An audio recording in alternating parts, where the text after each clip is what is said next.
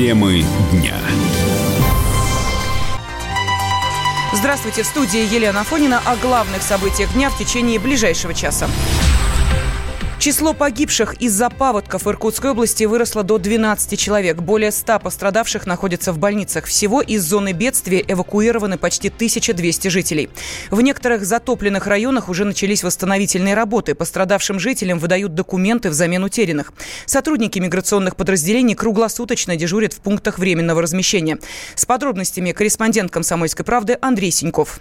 Самая сложная ситуация продолжает оставаться в Тулуне. Город затопило практически наполовину из-за прорыва дамбы на реке Ия. Уровень воды в ней почти на 7 метров превысил критические отметки и составил 1400 сантиметров. К этому моменту вода медленно, но верно продолжает уходить. Тем временем в тех районах Иркутской области, пострадавших от наводнения, где большая вода начинает постепенно уходить, начались восстановительные работы. В первую очередь решается вопрос с подачей электричества, которое отключалось на самый пик паводков. За прошедшие сутки уже восстановили электроснабжения в 19 населенных пунктах. Без электроэнергии по-прежнему остается 41 населенный пункт, где проживает около 15 тысяч человек. Начали в Приангарии подсчитывать ущерб, который принес удар стихии. В зону паводков отправились оперативные рабочие группы представителей регионального Минстроя, дорожного хозяйства, строй и жилнадзора. Специалисты направлены в Тулун, а также в Нижнеудинский, Тайшетский и Чунский районы, чтобы выяснить, какие дома еще можно восстановить. Отдельно рабочие группы обследуют социальные объекты, школы, детские детские сады и больницы. Предварительный отчет эксперты должны предоставить уже 3 июля. Также жители затопленных районов Иркутской области начали получать единовременные выплаты. Все, чье жилье попало в зону ЧС, получат по 10 тысяч рублей. Списки подают главы местных администраций в региональное министерство соцразвития. По данным правительства Иркутской области, деньги получат 24 тысячи жителей. Паводок в Иркутской области начался на прошлой неделе из-за сильнейших ливней в горах Восточного Саяна. За несколько дней большая вода в 55 населенных пунктах затопила более трех тысяч жилых домов. Более 600 человек, пострадавших от паводков, сейчас находятся в пунктах временного размещения. Владимир Путин на совещании в Братске дал поручение оснастить эти пункты всем необходимым, а также наладить полное информирование людей в пострадавших районах. Андрей Синьков, Комсомольская правда, Иркутск.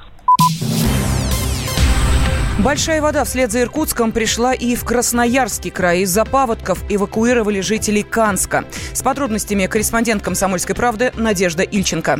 Паводок начался в Канске, где из берегов вышла река Кан, один из притоков Енисея. В городе введен режим ЧС, создан оперативный штаб. Из зоны подтопления эвакуировано 184 человека. Затоплено 117 дачных участков и 59 частных домов. С пострадавшими работают спасатели. Часть из них разъехались по родственникам 10 человек размещены в эвакуационных пунктах. Уровень воды в Кане составил 436 сантиметров. За последние несколько часов вода упала на 2 сантиметра. Для жителей Канска это, конечно, хорошие новости. Но вот чего они боятся на самом деле. Ну, у нас хоть и крупный город, но в основном свои дома у всех люди живут дачами, огородами. Все затопило, все размыло. Даже не представляю, как сейчас. Никаких ни ягоды, ни картошки, ничего. Как зимовать будем, не знаю. То есть никаких солений, варений. Кошмар. Катастрофа для жителей города. Народ все ходят, переживают. Я не представляю, как мы будем жить. Жители сильно боятся, что в магазинах на продукты сразу взвинтят цены. Где-то они уже понемногу ползут вверх. И почему-то во многих магазинах перебои с хлебом. Жители также связывают это с желанием предпринимателей заработать. Относительно хлеба, кстати, вопрос уже на контроле в правительстве края. Красноярские хлебозаводы готовы подключиться с поставками. Надежда Ильченко, Комсомольская правда, Красноярск. Паводки Восточной Сибири начались из-за обильных ливней, которые выпали в высокогорье. Синоптики отмечают, что сильные осадки в горах быстро приводят к тому, что реки наполняются и выходят из берегов. Однако ситуацию усугубила вырубка лесов в регионах, подчеркнул эколог Дмитрий Миронов. Это давно прогнозировалось, когда происходят крупномасштабные вырубки или лесные пожары, которые проходят большие площади, и на этом месте не ведется лесовосстановление, соответственно, леса не выполняют водоупорную функцию, они не впитывают воду как губка, когда речь идет о таянии льдов на горах или снегов, или крупных осадков, которые мы наблюдаем в этом году в сибирском регионе. Тогда все эти потоки, они напрямую идут в русло рек. Обычно, когда вырубаются леса в больших объемах, это приводит напротив к обмеления водных объектов и к понижению уровня воды в них. Но когда происходят паводки, когда происходит таяние снегов в горной местности, тогда, конечно, это мгновенно приводит к увеличению уровня воды в этих водных объектах и вот к таким ужасным последствиям, которые мы наблюдаем в сибирских регионах. Там, собственно, таким образом сложились климатические условия. Студии политический обозреватель «Комсомольской правды» Владимир Варсобин. Володя, здравствуй. Ты э, в конце прошлого года как раз занимался вопросом о массовой вырубке лесов. Вот в этих двух регионах, где сейчас наводнение, Иркутская область, Красноярский край, э, ситуация действительно настолько катастрофическая, что вызвала такие природные катаклизмы, да еще и с человеческими жертвами. Я сейчас э, нахожусь просто в изумлении. Канск мой любимый Канск. Дело в том, что в Канске я был несколько раз, и прошлый, э, в, декабре, и еще до этого. Это несчастный город. Надо понимать, что какая там река, Кан, она маленькая, там курица в брод перейдет. И чтобы она разлилась и накрыла весь город, я... Канск, он несчастный в чем? Он все время страдает от э, этих э, лесорубов. Сначала его чуть не сожгли в прошлом году, спалили китайцы, которые выбрасывают вот этот макаронник после лесопилок. И там ну, так... Что такое макароник? Макароник – это, ну, как сказать, при разделке на доске остается вот, э, вот, вот такие, как макароны, э, стружка, стружка длинная угу. стружка угу. такая. И вот этими длинными стружками, в принципе, забито э, вокруг э, этого города, там целые, не знаю, леса, то есть это гигантские пороховые заряды, которые находятся вокруг, и они все время горят. И он мучается, во-первых, от сажи, от смога, потом его, это несколько, один район сгорел в прошлом году, позапрошлом году, точнее. А теперь, пожалуйста, мне э, жители Канска давно говорят, что э, погода изменилась. Ветров, раньше, говорит, ветров таких не было. А надо понимать, что вокруг Канска вырублено уже практически все. Там, там я был в Богучанах, э, там, это тоже старый город лесорубов. И для того, чтобы найти лес, из Богучан едут 300 километров. Я поехал посмотреть, как это делаются эти вырубки. Я ехал через тайгу. Я же, я же в детстве думал, что такое тайга? Вот что вы рисуете в своей голове при слове тайга? Ну, конечно, это деревья, деревья исполины. да, да, да, да, да. Вот, Пройти вот, между ними невозможно, настолько плотно и густо они растут. Я даже не доехал до вырубки, угу. хотя я ехал там часов пять, наверное.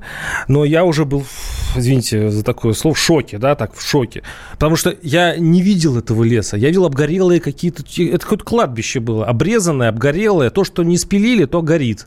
А, добило меня, конечно, китайцы, которые соорудили там в центре тайги городок, где они э, прямо на месте распиливают доски, то и у них это все отходы горят вот здесь неподалеку.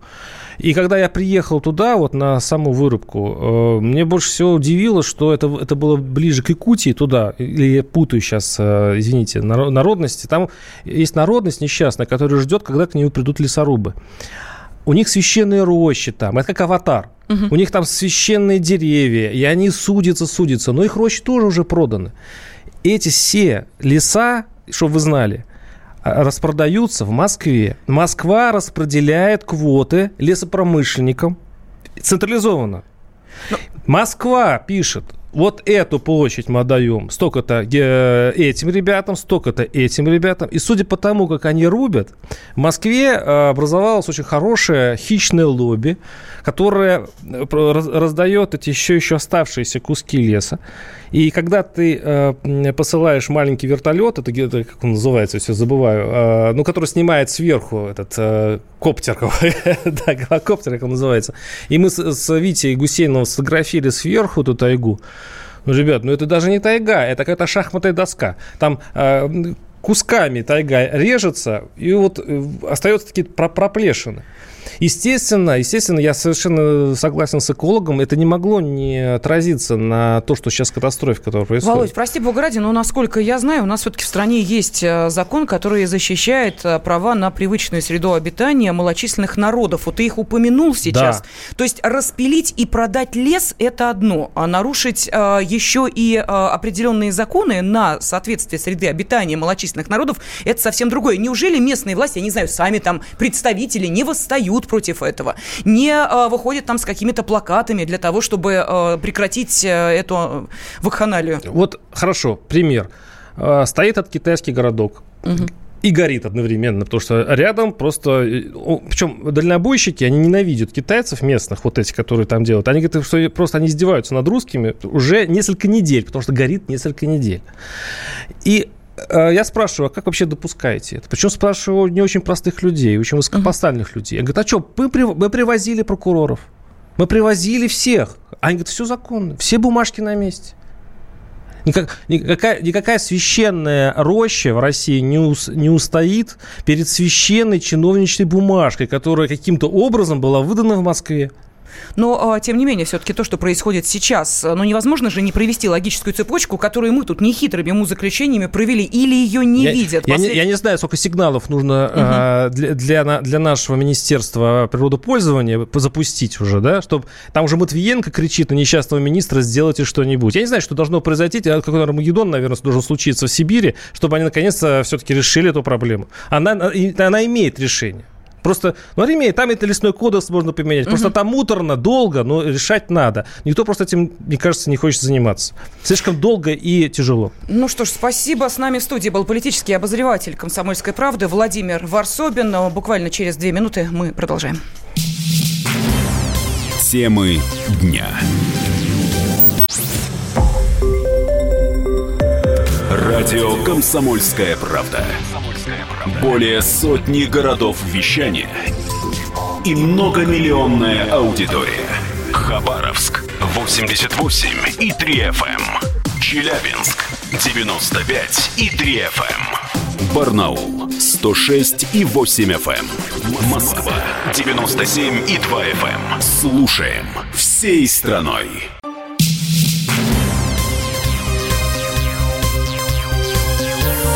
Темы дня студии Елена Фонина. Журналист Иван Голунов опубликовал первое после своего ареста расследование.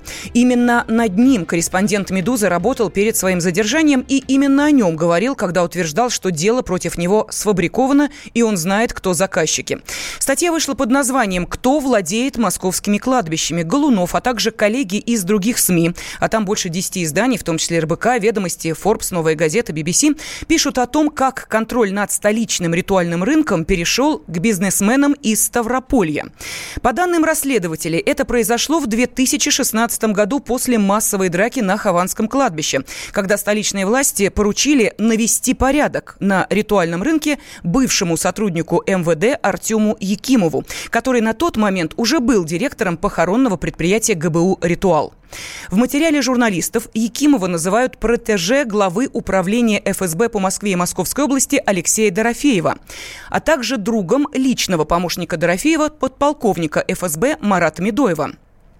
В статье указано, что Якимов назначил своим заместителем ставропольского бизнесмена Валериана Мазараки. Так, по данным журналистов, во главе почти всех московских кладбищ встали выходцы из Ставрополья, не имевшие опыта работы на ритуальном рынке. В материале подчеркиваются и близкие связи семей Медоевых и Мазараки. Утверждается, что они вместе отмечают праздники, живут по соседству в коттеджном поселке на берегу Истринского водохранилища. Там же находится недвижимость Алексея Дорофеева. Редакция радио «Комсомольская правда» обратилась с запросом в ГБУ «Ритуал», но оперативный комментарий получить не удалось. Цены на бензин вновь пошли вверх. С июля прекратилось соглашение о заморозке цен на топливо, которое было принято правительством и нефтяными компаниями. Оно действовало с января. По документу нефтяники не допускали дефицита топлива на внутреннем рынке, а экспортные потери им компенсировало государство. Теперь Кабмин рассчитывает, что цены на бензин не поднимутся выше уровня инфляции благодаря заградительным пошлинам на нефтепродукты. Глава Российского топливного союза Евгений Аркуша отметил, что окончание срока договоренностей не повлияет на розничную стоимость бензина. Изменения коснутся только мелких участников нефтебизнеса. Вот когда соглашение перестает действовать, а крупный опыт уже на сегодняшний день выше тех индикативных, которые были зафиксированы в соглашении, это означает, что мелкий опт должен расти. И вот это нас пугает больше всего. Если опять мелкооптовые цены превысят розничные, опять возникает диспаритет цен, со всеми вытекающими негативными последствиями для розничного бизнеса. Вот этот вопрос нас больше всего волнует. А розница, да, не волнуйтесь, с точки зрения потребителя, Розница будет расти на уровне инфляции, условно, 25-30 копеек в месяц. Но в Российской Академии Народного Хозяйства не согласны с таким прогнозом. Как рассказал доцент факультета финансов и банковского дела экономист Сергей Хистанов, цены в ближайшие несколько лет все же вырастут, причем в три раза. Э, другой вопрос, что э, никто из участников рынка не заинтересован в каких-то ну, драматических изменениях цен. Поэтому, скорее всего, с момента отмены соглашения цены будут достаточно плавно и постепенно расти целью э, компенсировать потери нефтяных компаний от данного соглашения. Выгоды нефтяных компаний от поставок на российский рынок стали заметно меньше, чем от экспорта того же самого бензина за рубеж. Если правительство действительно в 2024 году обнулит экспортную пошлину, это означает, что наши цены сильно приблизятся к европейским. В Европе тоже цены достаточно разные. Вот э, довольно высокие цены в Германии, в Австрии, в Швейцарии, немножко пониже в странах Восточной Европы, но в любом случае это ценник в районе от 80 до 120 рублей за литр. Сергей Хистанов утверждает, что цифра выглядит пугающе, однако если посчитать как следует, рост цен на топливо в 2024 году будет всего около 15% годовых, что приемлемо для россиян. В России вступили в силу новые правила продажи молока. Как указано в постановлении правительства, теперь натуральная продукция должна стоять на полках магазинов отдельно от упаковок с заменителями молочного жира. В крупных торговых сетях готовы к переходу на новую систему, рассказала представитель Руспродсоюза Ирина Нагайцева.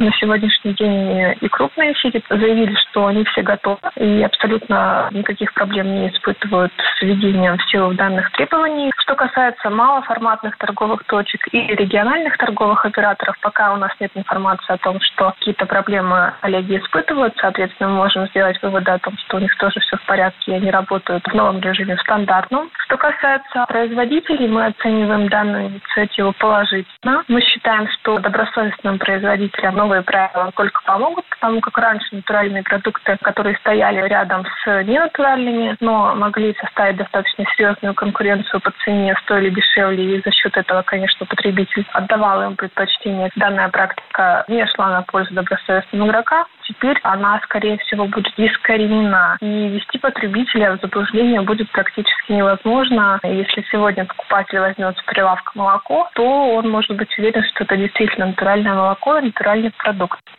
В последние годы покупатели все чаще отдают предпочтение продуктам с приемлемыми ценами, подчеркнул президент гильдии маркетологов Игорь Березин. Молоко по 49 рублей покупается в разы в больших объемах, чем молоко по 149 рублей. Для разных покупателей э, разные приоритеты. Но цена последние годы для большинства российских покупателей играет э, превалирующую роль. В России есть какое-то количество обеспеченных людей, которые там закупаются в азбуке вкуса, в других дорогих магазинах с натуральными продуктами и так далее. Их э, доля населения 7% максимум. Все остальные покупаются в обычных магазинах. Пятерочках, магнитах, спарах и прочем, прочем. Очередной блажь нашего законодателя, чего он хочет, да, наверное, кто-то где-то там когда-нибудь выделит эту полку и туда попробует сгрузить какие-то особые продукты. Я думаю, что большинство сетей э, так или иначе это все проигнорируют. Правительстве отметили, что благодаря новым правилам у производителей натурального молока появится возможность привлечь внимание потребителей к своей продукции.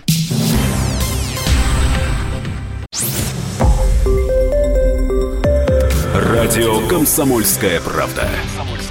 Более сотни городов вещания и многомиллионная аудитория. Киров 88 и 3 FM. Ижевск 107 и 6 FM. Эм. Новосибирск 98 и 3 FM. Эм. Москва 97 и 2 FM. Эм. Слушаем всей страной.